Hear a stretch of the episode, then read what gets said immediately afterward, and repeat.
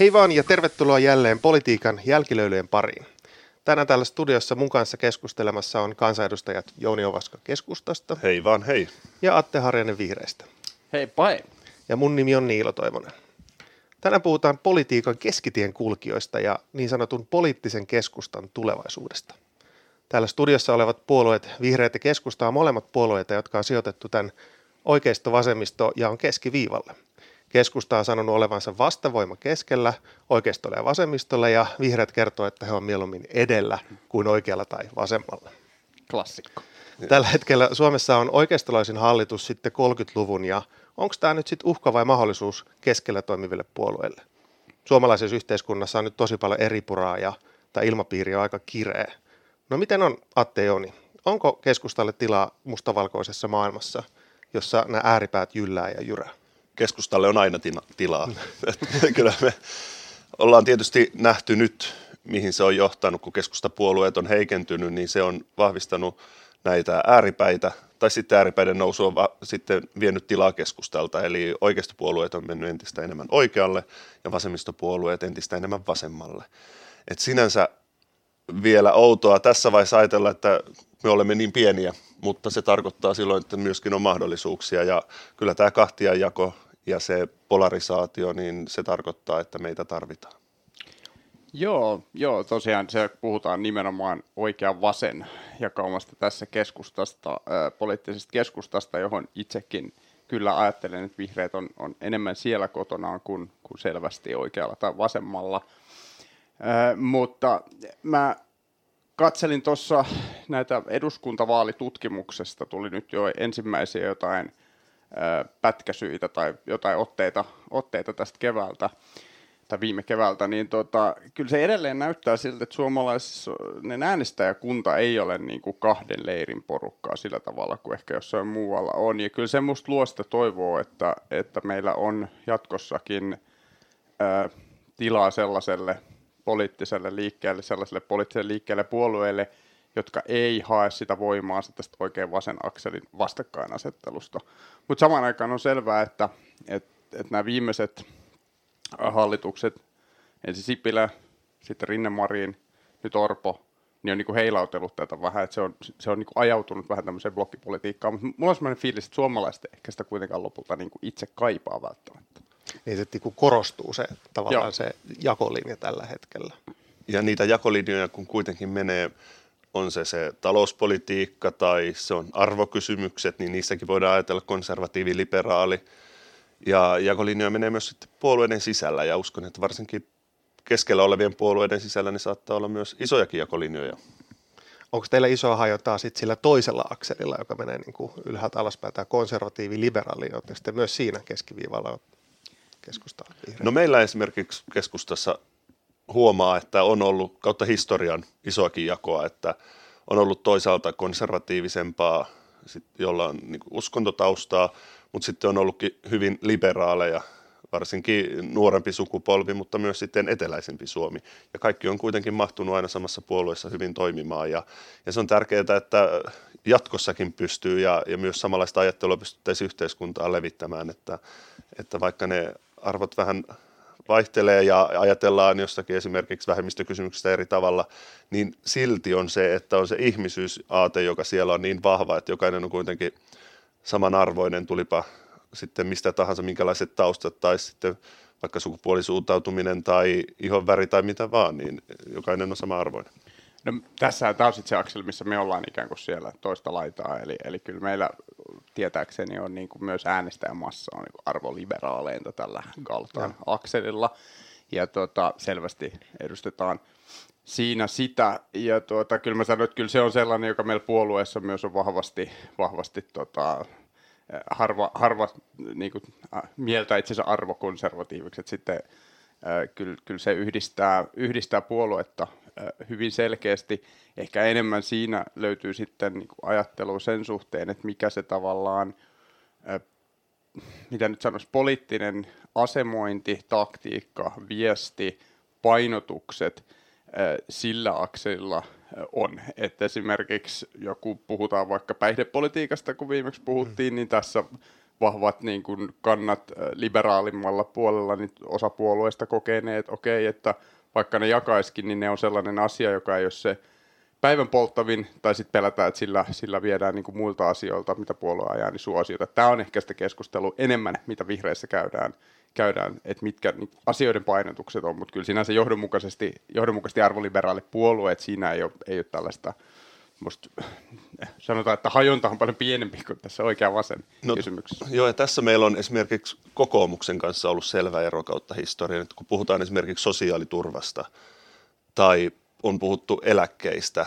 niin monestihan historiassa tietysti keskustalaiset oli pienempiä eläkkeitä ja ajatellaan, että naiset oli siellä maatiloilla tekemässä niitä perheen ja talon töitä, eikä sitä eläkettä kertynyt. Sitten tehtiin myöhemmin aikoinaan eläkeuudistuksia, jotta pystyttiin saamaan se perusosa nostettua. Ja, ja sitten sama on nyt nykyisessä sosiaaliturvauudistuksessa, kun kokoomus voimakkaasti puhuu, että sosiaaliturvaa pitää leikata ja kaikkien pitää pärjätä mennä töihin ja, ja väki on laiskaa, niin tämmöinen ajattelu ei taas sovi meille. Et me niin ajatellaan sitä, että ihmisiä pitää olla työtä ja kannustaa siihen työhön, mutta on myös ihmisiä, jotka ei vaan jostain syystä kykene, niin heitä pitää myöskin auttaa ja pyrkiä niin nostamaan sieltä, että et ehkä se Alkion oppi, opit jo sadan vuoden takaa, että hei, älkää unohtaa köyhän asiaa, niin se on niin vahvasti meidän DNAssa sitten. No nyt keväällä eduskuntavaaleissa puolueet ilmoitti ennakkoon jo, kenen kanssa he halusivat tehdä yhteistyötä vaalien jälkeen. Onko Suomi teidän mielestä ajautumassa tavalla tai toisella tällaiseen blokkiutumiseen nyt sitten seuraavien vuosien aikana? Me yritetään tehdä tietysti kaikkemme, että Suomi ei ajautuisi tähän blokkipolitiikkaan, koska me ollaan nähty, mihin se johtaa. Tietysti me ollaan nähty jo kautta historian Yhdysvallat, Iso-Britannia, jossa ne on ollut vahvat blokit ja ovat edelleen, mutta sielläkin blokit ovat aikaisemmin pystyneet keskustelemaan keskenään. Nykyään ei ehkä samalla tavalla kuin ennen. Mutta sitten Ruotsi, niin en mä tiedä, onko se nyt sitten kuinka toimiva systeemi aina sekään, että jos siellä vähemmistöhallituksella tai sitten nyt mennään sillä tavalla, että joku puolue aina oppositiosta tukee ja blokki vie asioita eteenpäin. Kyllä mun mielestä poliittiset voimat tekevät yhdessä sopimuksen, johon kaikki sitoutuvat, saavat valtaa sen mukaan ja saavat asioitaan sen mukaan, eikä niin, että on joku hiljainen äänetön yhtiökumppani, joka sitten siellä lypsää yksittäisissä kysymyksissä ja tekee sit... sitä. Mä pelkään, että siitä seuraa niin politiikan heittelehtimistä enemmän ja, ja sellaista niin vaikeutuu se yhteisten pienimpien nimittäjien etsiminen.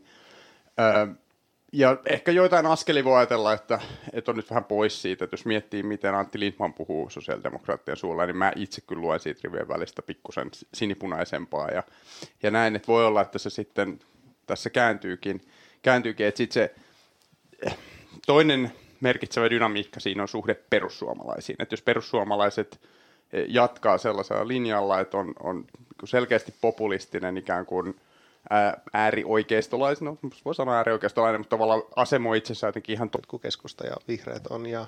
Ei, itse asiassa nythän on sekä KD että RKP on molemmat hallituksessa ja he ovat poliittista keskustelua. Mehän kaikki kuitenkin... kuulemme, kuulumme itse asiassa Pohjoismaiden neuvostoon siitä mielenkiintoinen, että siellä Mittengruppen keskiryhmä, niin siihen kuuluu keskusta, vihreät, kristillisdemokraatit ja RKP ja meidän sisarpuolueet sitten Pohjoismaista. Se kuulostaa se on, hyvältä tulevalta hallituspohjalta. Se on laaja, laaja keskusta ja meidän johtama.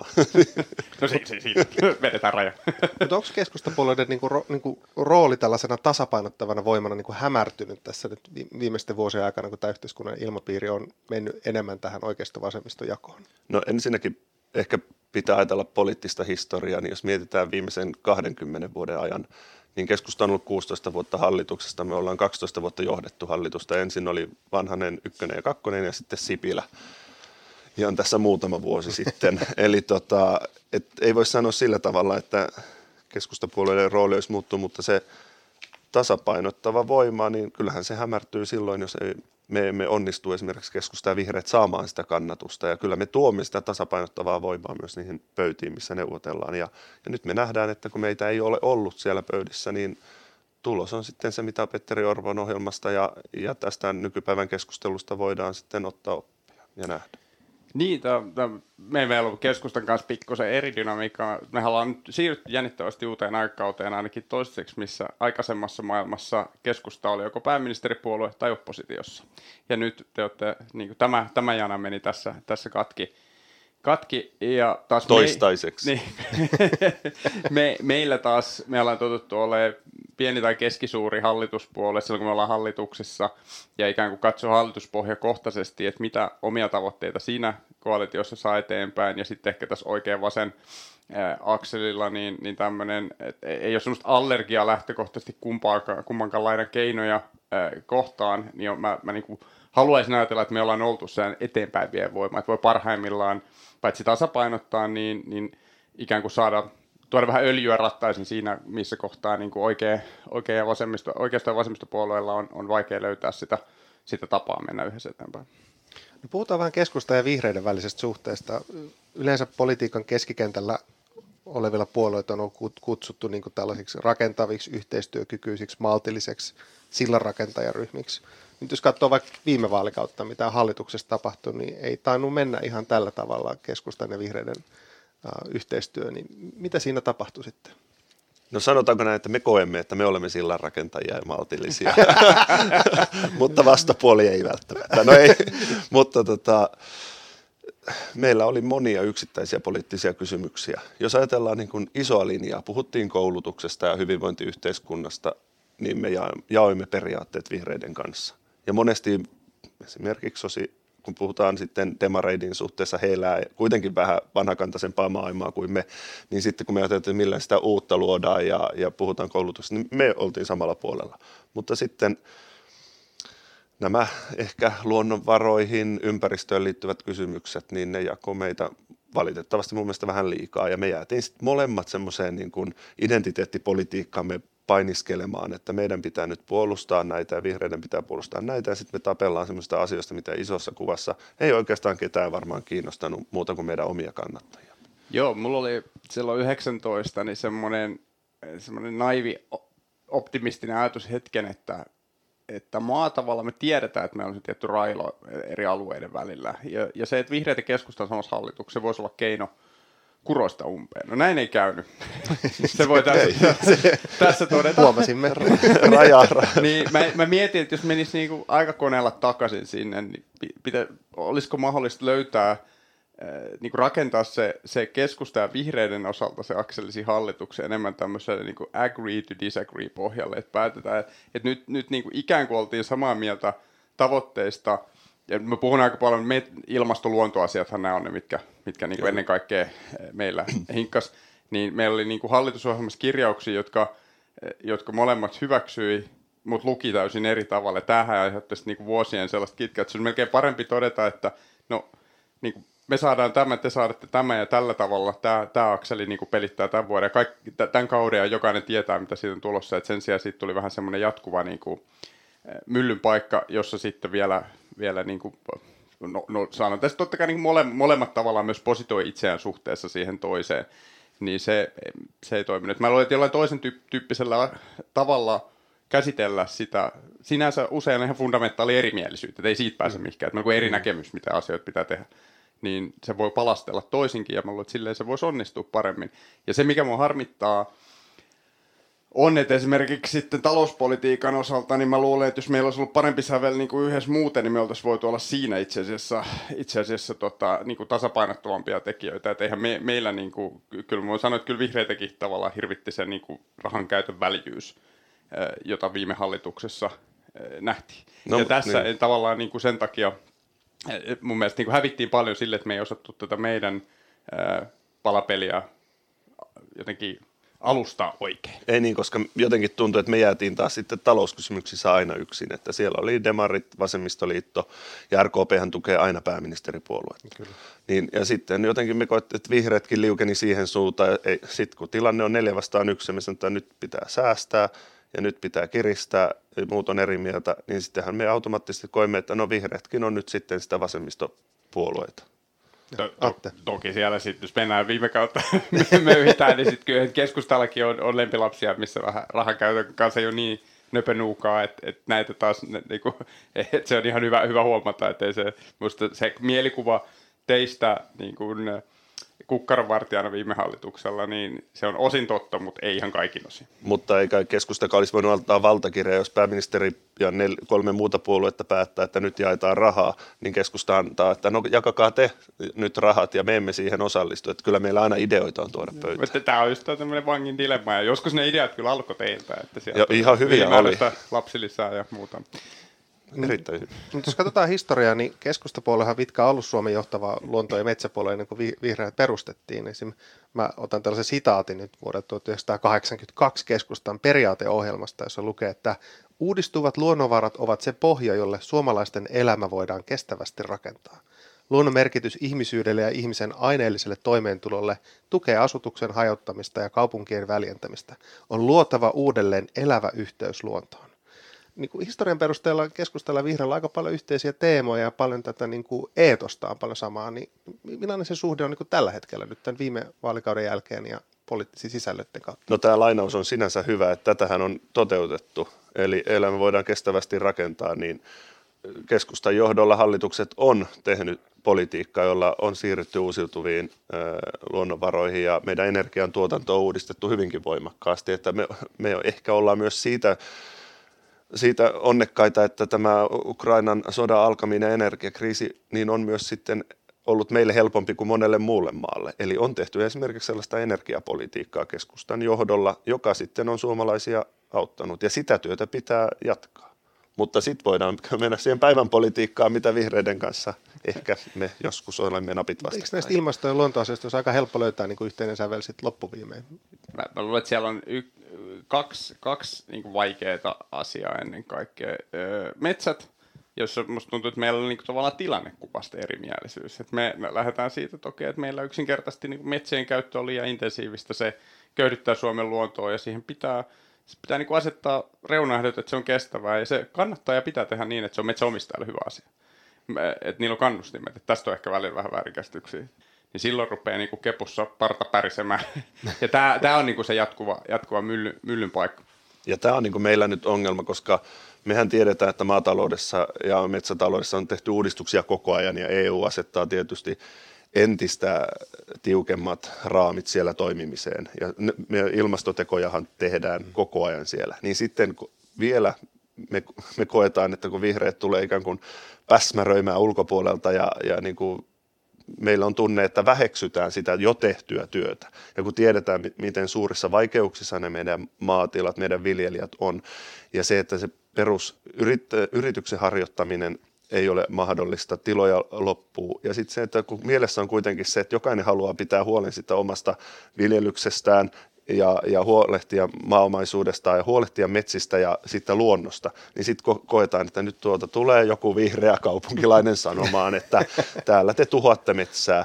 Ja sitten me itse ajattelen, kun on siellä metsässä silloin täällä ollut, no valitettavan vähän, en ole ehkä tarpeeksi hyvä keskustalainen. niin, niin, tota, Aito niin, niin sitä aina tuntuu, että kun sitä jotain raivaushommaa sinne tehnyt, että, että mitä mä teen niin kuin pahaa, että eikö, mä, eikö näitä saa, ja sitten kun ajattelee, että no minä kaadan tämä risukko pois, että puu kasvaa nopeammin, mutta sitten on tämä, että niin kuin luontokato, ja se keskustelu meillä ehkä jää liian pienelle Suomessa, että sitä pitää miettiä, mutta mutta metsistä me tullaan pitämään kyllä kynsin ja hampain kiinni ja siihen meidän taloutemme nojaa ja siitä me emme luovu, mutta teemme toimia luontokadon puolesta. Eli tämä, tämä raja meitä jakaa tulevaisuudessakin, mutta sitten tullaan kysymykseen turkistarhauksesta ja turpeesta ja näistä, jotka meitä myös jakaa. Ja, mutta esimerkiksi turkistarhauksessa niin keskustan kannat on alkanut nyt muuttua monella, että pitäisi ehkä tehdä pitkä siirtymäaika ja luopua siitä, ainakin mm. keskustan nuorilla. Mä, mä luen näistä tässä myös sellaista mm, niin eetoksen eroa, jossa varmaan meillä on oppimisen paikka. Tämä liittyy siis siihen, tämä liittyy musta niin kuin myös petopolitiikkaan, että ihmisillä pitää olla kokemus siitä, että he voivat vaikuttaa omiin oloihinsa. Ja tätä me ei aina ehkä niin kuin mä, mä välillä pelkään, että vihreästä on pikkusen, niin me ollaan liian niin top-down puolue. Hmm. Ja se aiheuttaa vasta rekyyliä, että pitäisi mennä, mennä tavallaan hakea sieltä, käydä sitä dialogia oikeastaan niiden ihmisten kanssa, joita muutos koskee kaikista eniten, niin silloin löytää myös sitä keinoja, jotka aiheuttaa vähiten vastarintaa. Mutta että, että tavallaan, että nämä on ihan selkeät, totta kai me halutaan turkistarhaus alas, äh, turpeen poltto, poltto loppumaan, ja äh, huolehtia siitä, että, että tota, Suomessa on, on elävää, elävää luontoa, mutta kun näistä löytyy näitä kipupisteitä, mä luulen, että se, meillä olisi niin meidän pitäisi katsoa semmoisia rakentavia hedelmällisiä tapoja edetä niissä. Koska me taas halutaan myös, että Suomessa on elävää maaseutua ja siellä asutusta. Puhutaan sitten vielä vähän, vähän vihreistä. Puhuitte viimeksi Osmo Soininvaara oli sulle, sulle työmarkkina-esikuva, ja hän on kuvannut vihreitä tällaiseksi porvarilliseksi vasemmistopuolueeksi. Tarkoittaa sitä, että tämä porvarillisuus olisi, niin kuin, että ei nojata tähän ammattiyhdistysliikkeeseen eikä käytetä heidän terminolo- terminologiaa tai retoriikkaa, ja tavoitellaan sitten paljon myös tätä valkokaulusta työntekijöitä kannattajiksi. Ja sitten taas vasemmistolaisuus näkyy taas sit siinä, että asetetaan tämä yleinen etu yksilön edun edelle. No, miltä tämä kuulostaa? Mikä, mikä on tällä hetkellä niin kuin vihreiden positio? No musta kuulostaa ihan, ihan fiksulta. Toinen tapa, miten tämä on aseteltu, muistaakseni se Tuomas Rantanen tuolta meidän Helsingin valtuustoryhmästä, että meillä on niin kuin tavoitteet vasemmalta ja keinot oikealta. Hmm. Eli, eli se tavoitteesta, mä en sillä tavalla niin kuin ajattele, että me ehkä tavoitellaan sosialistista utopiaa, että, että, tota, mutta että mä ymmärrän tuon pointin, että, että on ikään kuin tällaisia yhteisöllisiä tavoitteita Kyllä. tulevaisuuteen ja niin kuin luonnon kestävyyteen ja tällaisia, että se ei pelkästään lähde niin yksinomaan vaan siitä yksilövapauden maksimoimista, joka kyllä mä väitän, että sekin on siis kär, tavallaan niin kuin, ikään kuin oikeistolainen arvo. arvo, joka mun mielestä se on kyllä syvällä vihreissä, että se on, se on niin kuin ainut, mitä mä tuossa ehkä pikkusen on eri mieltä todenkaan. Muuten siis ymmärrän logiikkaa ja just se, että meillä on sieltä markkinamekanismeihin vahva usko, eikä ole sitä just allergiaa vaikka yksityistä palveluntuotantoa kohtaan. Meillä on perinteisesti ollut erityisesti uusien luovia aloja ja pienten yrittäjien ja yksiyrittäjien ääntä kuunneltu paljon ja sitä nostettu. Ja, ja tota, että nämä on, niinku, nämä on tämmöisiä teemoja, jotka mun mielestä selvästi just tavallaan tekee sitä eroa, että miksi, me ei, miksi en, en toisin kuin Antti Kurvinen niin koe, että vihreät olisi vasemmista, vasemmista puolue. siihen kohta. Joo. No meillä on vähän sama ajattelu tietysti läpi historian, kun mietitään sitä, että kun on ollut nämä meidän vaalimainoksissakin sosialismin kahleet ja, ja, siellä, ja tota, siellä on tehtaissa työntekijät tehnyt töitä ja, ja sitten on taas ollut kylmä ja kova oikeisto ja heidän arvomaailmansa, niin on tarvittu keskelle vapaan kansan suora tie, joka kantaa huolta niistä, joilla ei ole ollut esimerkiksi niitä sosiaalisia tota, yhteyksiä, oikeuksia ja etuja, mitkä vasemmistopuolueet on ajanut heidän kannattajilleen, tai sitten rikas oikeisto, jotka on ollut perinteisesti isompien yritysten lähipiirissä ja sitä niin kuin koulutetumpaa akateemista väkeä, niin siinä väliin on ollut iso, iso joukko, joiden ääntä kukaan ei ole ajanut. Ja nyt pitäisi niin kuin edelleen miettiä mun mielestä, että meillä on iso joukko toimihenkilöitä, työntekijöitä, palkansaajia, yrittäjiä, jotka ei edelleenkään sovi kumpaankaan näihin ääripäähän, eivätkä halua siellä olla. Ja meillä on erilaisia ammattialoja, joita myöskin puuttuu puolustajansa. Ja, ja meidän tämä yhteiskunta, jos mietitään startuppeja esimerkiksi tai montaa muuta, niin meillä on sellaisia, että, jotka ei niin kuin sovi mihinkään muottiin tai valmiiseen järjestelmään, jonka tämä maa on luonut aikoinaan. Niin heidän ääntä tässä pitäisi pystyä kuuntelemaan ja, ja sen takia keskustapuolueet on olemassa. No miten nyt sitten oppositiossa molemmat puolueet, keskusta ja vihreät, yritättekö te päästä niin tästä vasemmisto-ikeestä niin pois nyt tämän oppositiokauden aikana? No mä voin sanoa, että tämä on ehkä meillä ollut tämmöinen henkinen, henkinen tota, eheytyminen tässä nyt tämän vasemmistohallituksen jälkeen, että – et me ollaan Sipilän hallituksen jälkeen meille sanottu, että me ollaan liian oikealla ja, ja nyt vasemmistohallituksen aikana sanottu, että me ollaan liian vasemmalla. Ja musta tuntuu, että me ollaan pysytty keskellä, mutta me ollaan otettu ehkä liikaa leivä taloudesta huolenpitäminen. Ei ne ole mihinkään kadonnut. Joo. Tästähän se Saarikko puhui siellä puoluekokouksessa myös tästä. Näin, näin juuri ja se itse tietysti toivon, että kun olen tämmöinen, sanotaan keskusta, ehkä keskusta oikeistolainen talouden, talouspolitiikka ajatellen, haluan eroon perintöverosta ja, ja montaa muuta asiaa, mm-hmm. mutta sitten se arvopolitiikka, mulla menee taas keskusta vasemmalle, semmoinen sosiaaliliberaali ajattelu, niin, niin tätä linjaa minä edustan ja toivon, että sille linjalle löytyy muutenkin tässä puolueessa kannatusta. No onko Atte Vihreällä sama tilanne oppositiossa, yritetään profiloitua nyt pois sieltä vasemmistosta? Täytyy ensin sanoa, että mä pidän perintöveroa oikein hyvänä oikeistolaisena verona. Mutta... Sen, takia, sen takia tarvitaankin keskustalaista politiikkaa. Me tarvitaan sellainen verojakso, missä Kyllä. käydään kaikki parhaat ja pahimmat verot läpi. verot ja, ja verot. Joo, äh, siis äh, ei varmaan samalla tavalla tällaista, minusta tämä keskustan tavoin, tämä ei jopa snadisti tällaista paranoidiota tällä hetkellä, vaan mä toivon, että sieltä tullaan takaisin vähän rakentavampaan otteeseen. Mä kyllä ymmärrän, mistä se tulee, mitä ei ole. Mihin viittaat? Tuota, erilaisia merkkejä on ilmassa, että, että tässä yhtenäisen opposition rintamaan niin ei sitä haluta varsinaisesti korostaa. Niin, tota, me, meillä mun mielestä se on enemmän, niin kyllä, kyllä meille kuitenkin sosiaalidemokraatit vasemmisto on monissa asioissa äh, niin kuin, äh, yhteistyökumppanit ollut, ollut hallituksissa ja oppositiossa, eikä siinä mitään, mutta kyllä mä näen, että se meidän haaste on nimenomaan se blokkipolitiikan ajatus, että jos, jos niin mielikuva muodostuu, että meillä on nyt vasemmisto blokki, jonka tässä tapauksessa keskustan niin kuin ottaa se irti muodostus kolmesta puolueesta, niin se ei ole kyllä hyvä. Et, et, et, ei, meidän täytyy niinku huolehtia, että pidetään se oma, oma vihreä viesti kuitenkin ker- esillä. Et se, se on niinku se ehkä tarina, mikä itse huolettaa, mikä meitä huolettaa, mutta ei sillä tavalla, etteikö, etteikö opposition kanssa eri puolueiden oppositiossa niin tehdä, tehdä ja luontevasti paljonkin yhteistyötä. Ja kyllä sit, varsinkin kun mennään siihen, että oikeasti halutaan turvata vaikka joku hallituksen huono asia tai muuttaa sitä, niin silloin olisi kyllä tärkeää, että oppositio olisi niin mahdollisimman vahva yhtenäinen. No puhutaan sitten tästä välikysymyksestä, mikä, mieltä no, mikä jätettiin tällä viikolla. Nimet alle vaan. Aiheella ei niin väliä. Keskusta ja liike nyt jätti tällä viikolla välikysymyksen näistä sote-palveluista ja, ja äh, heidän mukaan näitä palveluiden ongelmia ei niin kuin helpota se, että, että jo nyt nämä hyvinvointialueet, jotka on jo alijäämäisiä, niin leikataan puolitoista miljardia euroa ja Ryhmäjohtaja Kurvinen sanoi, että välikysymys on opposition ei-vasemmistolaisten puolueiden yhteisestä välikysymyksestä. Niin Joni, onko vihreät keskustan mielestä vasemmistopuolue? On. On kyllä, että sen, jos puhutaan talouspolitiikasta, arvopolitiikasta, kyllä me laskemme kuitenkin vihreät siinä, kun tuota eduskunnan istuntokarttaa katsotaan, niin siellä on ne vasemmistopuolueet ja vihreät siinä lähellä, toki lähellä keskustaa, mutta silti he on siellä vasemmalla ja se on eri hallituksissa ollut vaikka silloin vanhaisenkin hallituksessa aikoinaan niin on ollut ehkä se vastapuoli sitten se keskustalle ja kokoomukselle, ja me kuitenkin perinteisesti olemme porvarillinen puolue, niin, niin emme näe, että vihreät kuuluu meidän kanssa samaan porukkaan sitten taas sitä kautta. Paitsi siellä, siellä tota, siellä pohjoismainen yhteistyö on tota, hieman tätä laajempaa. Iso kuva. Iso kuva. Tämä, niin mun mielestä tämä oli enemmän, enemmän tällaista oirehtivista nyt, nyt jotain traumojen käsittelyä, tämä, tämä Kurvisen sanojen asettelu tämän suhteen, että halutaan pitää sitä, pitää sitä eroa, e, eroa siinä. Mä kuten sanoin, niin en sinänsä musta koe, että, koe, että vihreät olisi vasemmistopuolue, ja mä olen vähän huolissani siitä, että tällä itse asiassa tähän e, tämä niin keskustan tapaa puhua ja rakentaa tätä pelikenttää, niin, niin ruokkii sitä blokkiutumista, joka on lopulta teillekin haitaksi. Niin sen takia niin ehkä silleen toivoisin, että omana vinkkinä, että kannattaa miettiä, että mihin maaliin se lopulta pelaa, pelaa niin kuin maalata pelikenttä sellaiseksi, mitä se ei mun nähdäkseni.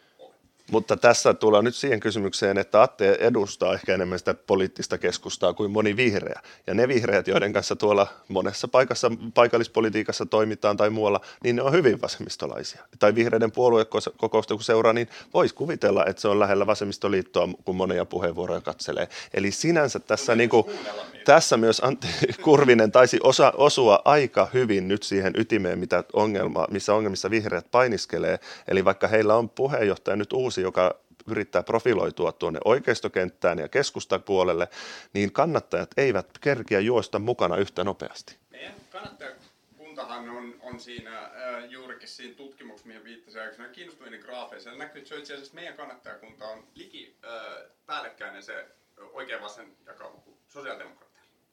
Ja vasemmisto on ihan erinäköinen. Ja, ja se ei ole siis, vaikka nyt sosiaalidemokraatit on, on minustakin vasemmistopuolue, niin ei kuitenkaan vasemmistoliitto.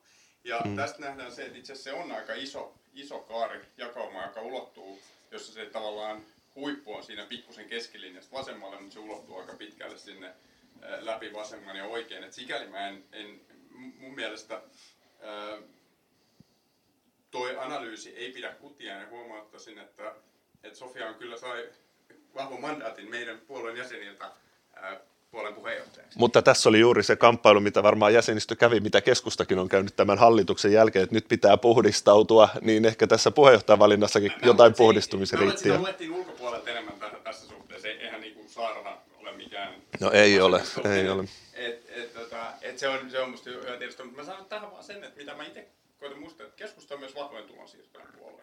Eli sekin, se tavallaan taas meidän näkökulmasta yhdistää vähän toisen suuntaan tällä, tällä akselilla. Teillä siinä on alueellinen komponentti hirveän vahva, mutta että keskusta on perinteisesti vahvojen tulonsiirtojen puolue ja mun käsittääkseni teillä on paljon pienituloisia äänestäjiä.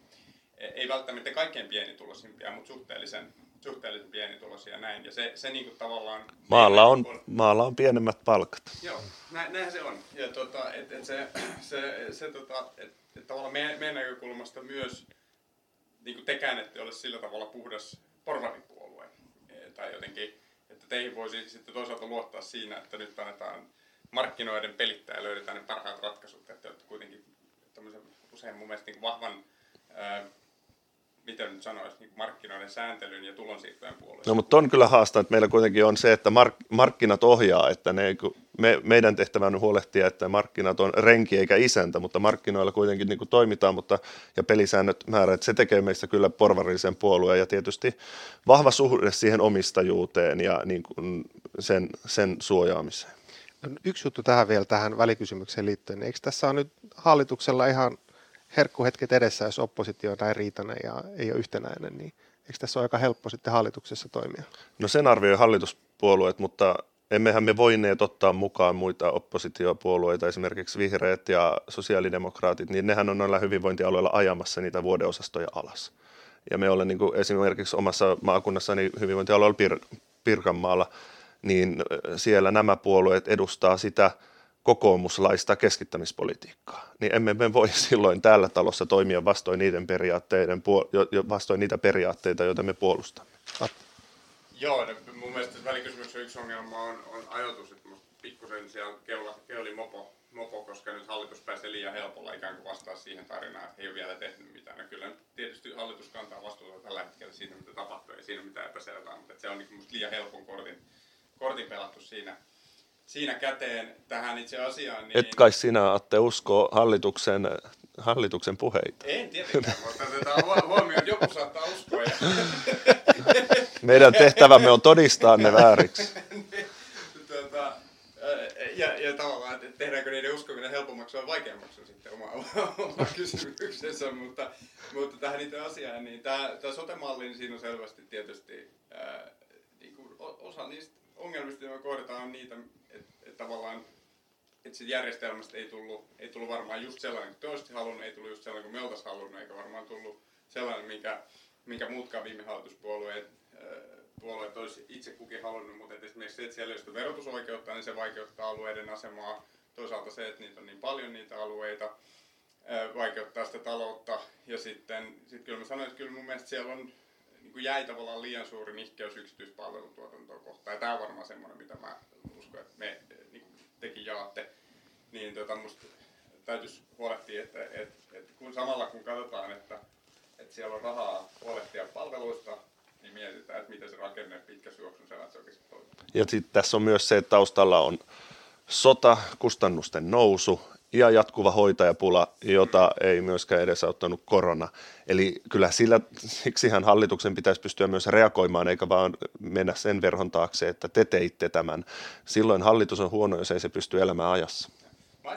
Tämä on semmoinen asia, mä olen muuttanut oman mieltä, että nämä lähipalvelut äh, liittyy ihan siis Helsingin mittakaavassa. Mä olen miettiä sitä, että ihan tämmöisen kuin kokonaisvaltaisen politiikan, missä niin kuin ihmisten liikkuminen, liikkumattomuus haastetaan, vaikka se, että että vanhukset voi elää, elää niin kuin hyvää elämää pidempään tällaisissa, niin me, mä luulen, että me aliarvotetaan sitä lähipalveluiden merkitystä, mutta sitten pitäisi toisaalta myös huolehtia siitä, että, että vaikkapa hyvin niin pitkälle menevät hoidot ja tämän tyyppiset, niin niiden saatavuus lähellä ei välttämättä ole se olennainen Eikä, asia. Mutta mä, mä olen vähän huolissani, että se kirjanpito siinä meidän sosiaali- ja terveyden te, sosiaali- ja terveyspalveluiden johtamisessa ja hallinnoinnissa, niin se ei, ei ehkä arvota kaikkea ihan oikein ja se tavallaan tehostaa. Se on riski, että säästetään väärästä kohtaa. Niin ja sitten kun tullaan tilanteeseen, no tämä ei ole sote-jakso, mutta tullaan tilanteeseen, siitä että, oma jakso että palvelut karkaa kymmenienkin kilometrien päähän, ihan ne peruspalvelut tai sitten sellaista, jos tarvii jo vuodeosastopaikat, niin sitten kun niitä vanhuksia viedään ja sukulaiset kulkevat siellä pitkin, pitkin maakuntia, että kyllä niin kuin toivoisin inhimillisyyttä niitä ihmisiä, jotka ovat päättämässä hyvinvointialueiden asioista. Nyt jää nähtäväksi sitten, että, että milloin ja miten hallitus vastaa tähän, tähän välikysymykseen. Mutta me voitaisiin tähän loppuun itse asiassa vielä kehua näitä meidän poissa olevia kollegoita, Villeä ja Eveliinaa. Ollaan sovittu niin, että aina kun on poissa meidän nauhoituksista, niin sitten täällä porukalla kehutaan. Niin haluatteko te aloittaa vaikka Eveliinasta? No mä ajattelen, että suomalainen sosiaalidemokratia ilman heinäluomaa olisi pelkkää sosialismia. Se on hyvä. Mä ajattelen niin, että Eve on eh, tosi, E- Eve ja Even kaltaiset tyypit on tosi tärkeät siinä, että meillä on, meillä on joku mylly päällä jostain asiasta. Että no niin, taas on riidelty Twitterissä tai julkisuudessa ja näin. Sitten kuitenkin tarvitsisi ottaa ne ihmiset johonkin huoneessa ja miettiä, että miten tästä päästään eteenpäin, että missä ne, me- mistä päästään yhte, olemaan samaa mieltä mistä ei, mistä ne yhteiset nimittäjät löytää. Musta Eve, on niinku, Eve tekee tosi paljon sellaista tosi hyvää duunia. Ja se, on, se ei aina näy kaikki, kaikista eniten ulospäin, mutta se on, se on se, mikä huolehtii siitä, että pystytään tekemään. Ja järjestelmä pyörii. No mitä sitten Ville? No Villehän on täällä ideanikkari, että tuntuu ihan oudolta, kun Ville ei ole tässä, koska Villellä on aina ratkaisu kaikkeen. Ja vielä yksi huomio. Joo, Vi- Ville on, Ville on mahtava mahtava tyyppi myös ja, ja tota, hieno yhdistelmä sitä, että voi, voi argumentoida vauhdikkaasti ja kärjekkäästi, mutta silti olla niin kuin, rakentava, hyvä tyyppi. Ja ihan jäättävästi tikissä myös. Mä katsoin joku video kesällä, kun se veti joku miljardi leukaa putkeen. Mä- Se on. Kateellisia. Pää- Pääministeri. Joo, kyllä. Näin, näin, no. Mutta tämän päivän podcast on nyt tältä erää tässä. Keskustelu jatkuu somessa. Muistakaa kommentoida, antaa palautetta. Ja kiitos kun kuuntelit tämän jakson ja nähdään taas ensi viikolla. Kiitos paljon. Kiitos paljon. Moi moi!